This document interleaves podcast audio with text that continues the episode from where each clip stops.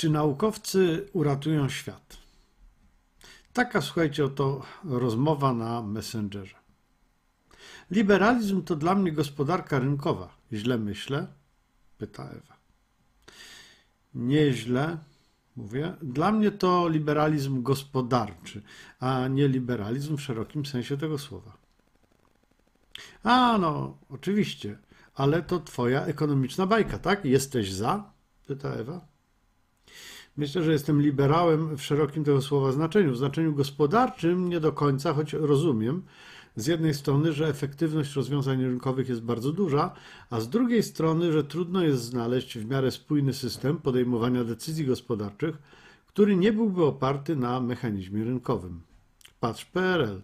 Coś takiego nigdzie się nie udało. Ewa. Ale ja nie wiem, czy w momencie końca świata, jaki znamy, powinna dalej ważna być efektywność, ciągły wzrost, ble, ble i chyba nic dotychczasowego nie zadziała. I może rolą naukowców, tak, czytaj twoją, mówi Ewa, jest stworzyć system ekonomii dla planety, który coś uratuje. No to teraz ja.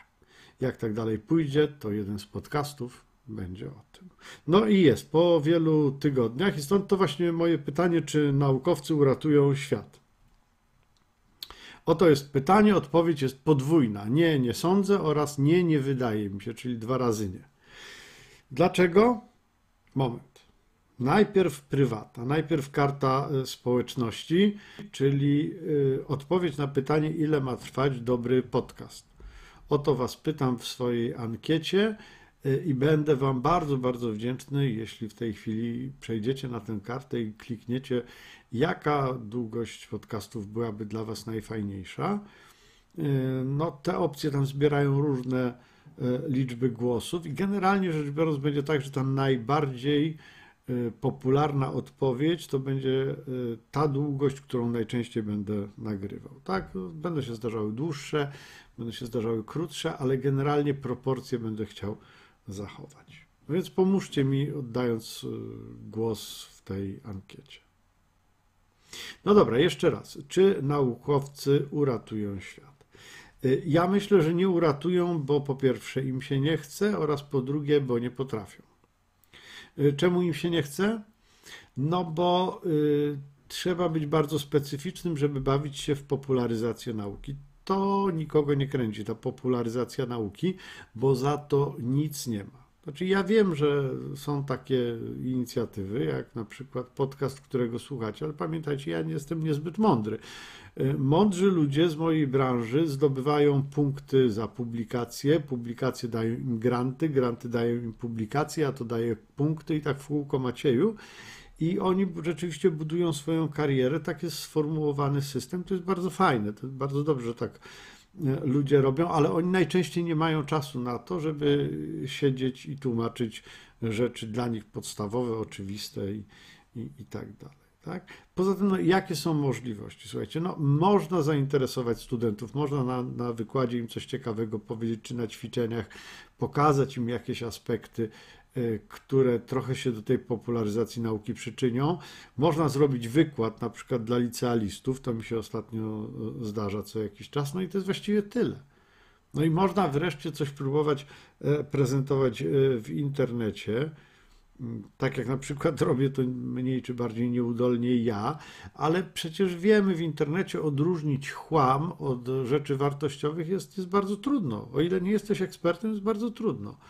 Tutaj często się bardzo konkuruje przy pomocy takiego konkursu piękności, kto ma ładniejszy baner, kto ma fajniejsze zdjęcia, kto śliczniej wygląda przy kamerze i tak dalej, i tak dalej. Więc to taki konkurs piękności, a nie wiedzy.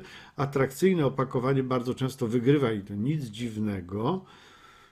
No bo słuchajcie, no, dzisiaj trwa intensywna konkurencja o czas wolny. Wszyscy chcą, żebyśmy ich słuchali no tym bardziej Wam dziękuję za to, że Wy słuchacie mnie. No, będę z Wami ratował świat na ile się da. A czemu się nie uda tego świata uratować? No bo tak gospodarujemy.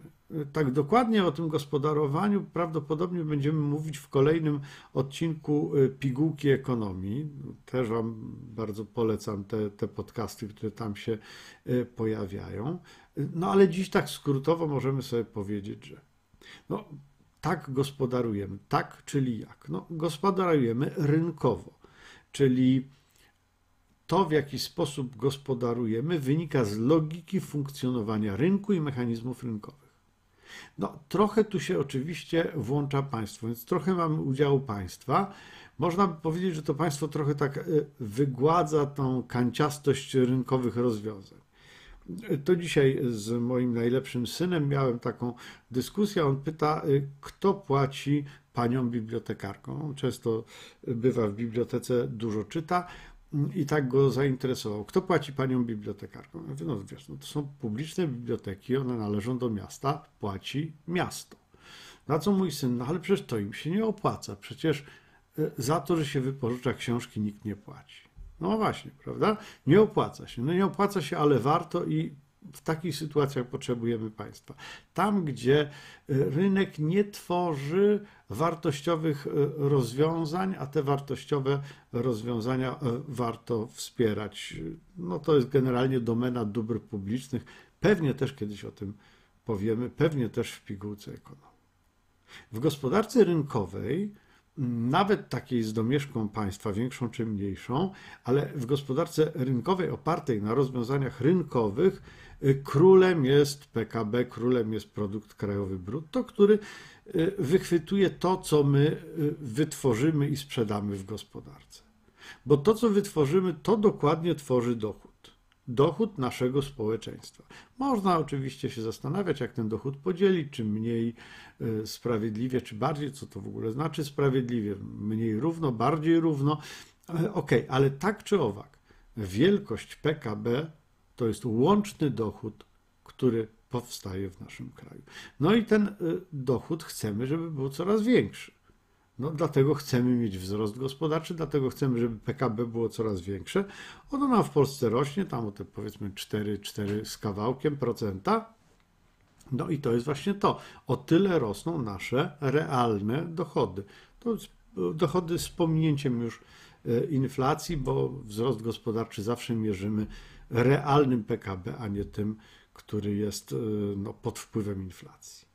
Czyli produkujemy ilościowo, produkujemy coraz więcej. No i teraz zwróćcie uwagę. Przez ostatnie 100 lat e, liczba ludzi żyjących na naszej planecie się podczworzyła, czyli jest cztery razy większa niż 100 lat temu. I takie zrobiłem ostatnio na tym wykładzie w liceum, o którym wspominałem, zrobiłem ostatnio takie doświadczenie, tak? Kazałem wszystkim słuchaczom wstać, a potem pytałem ich, jakie rzeczy mają, czy też jakich rzeczy nie mają w swoim gospodarstwie domowym. Jak ktoś czegoś nie miał, to siadał. No i takich pytałem o smartfony, o komputery, o samochody. I słuchajcie, wszyscy stoją. Część udało mi się posadzić zmywarkami, co mnie zaskoczyło, niektórych udało się posadzić przy pomocy mikrofalówek. Nie wszyscy mają mikrofalówki. Sporo w miarę osób usiadło, jak powiedziałem, ok. E, siadają ci, co nie mają ekspresów do kawy. No, ekspresy do kawy jeszcze nie są tak bardzo w polskich gospodarstwach domowych rozpowszechnione, ale większość i tak nadal stała. Słuchajcie, jeśli się spojrzy na te zmywarki, mikrofalówki, ekspresy i tak dalej, to 100 lat temu, kiedy była nas jedna czwarta, no nic takiego nie było, takich rzeczy się nie produkowało.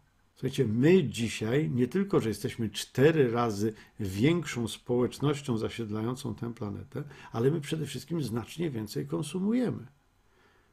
A to jeszcze nie koniec, bo przecież większość świata nadal nie konsumuje tak, jak konsumują uczniowie liceum w Gdyni i ich gospodarstwa domowe ta większość świata chce nas dogonić. Oni też chcą mieć zmywarki, oni też chcą mieć mikrofalówki, oni też chcą mieć ekspresy i tak dalej, i tak dalej.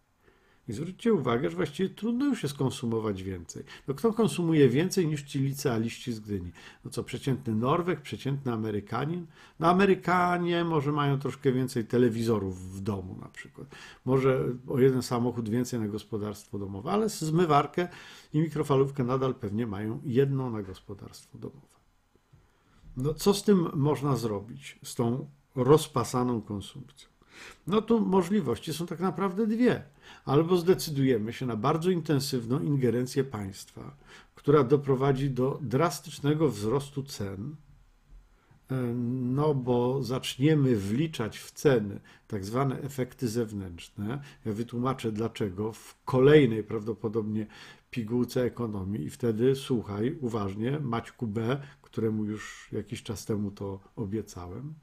No więc albo jest ta intensywna ingerencja państwa, albo się sami ograniczymy, żeby konsumpcja była mniejsza. Każdy z nas się samo ograniczy. Powie, dobra, to ja nie będę tyle konsumował. Ewa, ta wspomniana na samym początku y, tego podcastu, zawsze słucha uważnie i do końca. Tak twierdzi, ja jej wierzę. Więc ja teraz będę złośliwy. Ewa, mm, ten postulat samoograniczenia, z tego co wiem, to w chwili, kiedy ja nagrywam ten podcast, to ty jesteś na Cyprze. Zwiedzasz sobie Cypr. E, wcześniej byłaś w Grecji i jeszcze w wielu innych miejscach. To jaki ty ślad węglowy zostawiasz? Ty się martwisz tym, że mamy ocieplenie klimatu i w ogóle jest źle, ale lecisz do Szkocji, do Igi. Lecisz. E, a ile ognisk rozpalił w swoim życiu Andrzej. Ognisk takich, których nie rozpalał po to, żeby się ogrzać, bo mu było zimno, nie po to, żeby zagotować wodę, tylko tak po prostu, żeby wieczorem było przyjemnie posiedzieć. Cały ten węgiel zawarty w drzewie, który poszedł do atmosfery w formie dwutlenku węgla. Ja nie krytykuję Ewy, słuchajcie, ja sam robię bardzo dużo takich rzeczy. Bo prawda, słuchajcie, jest taka, samo ograniczanie się jest mega, mega trudne. Słuchajcie, ja dziś się samo ograniczam, żeby odcinek nie był za długi. E, zatem na dziś to wszystko, a więcej będę opowiadał w pigułkach ekonomii, e, które już wkrótce pojawią się na tym jakże sympatycznym kanale. A więc na dziś to wszystko. Dzięki i do usłyszenia. PS, nie zapomnijcie oddać głosu na optymalną długość podcastu na karcie społeczność. Wielkie dzięki.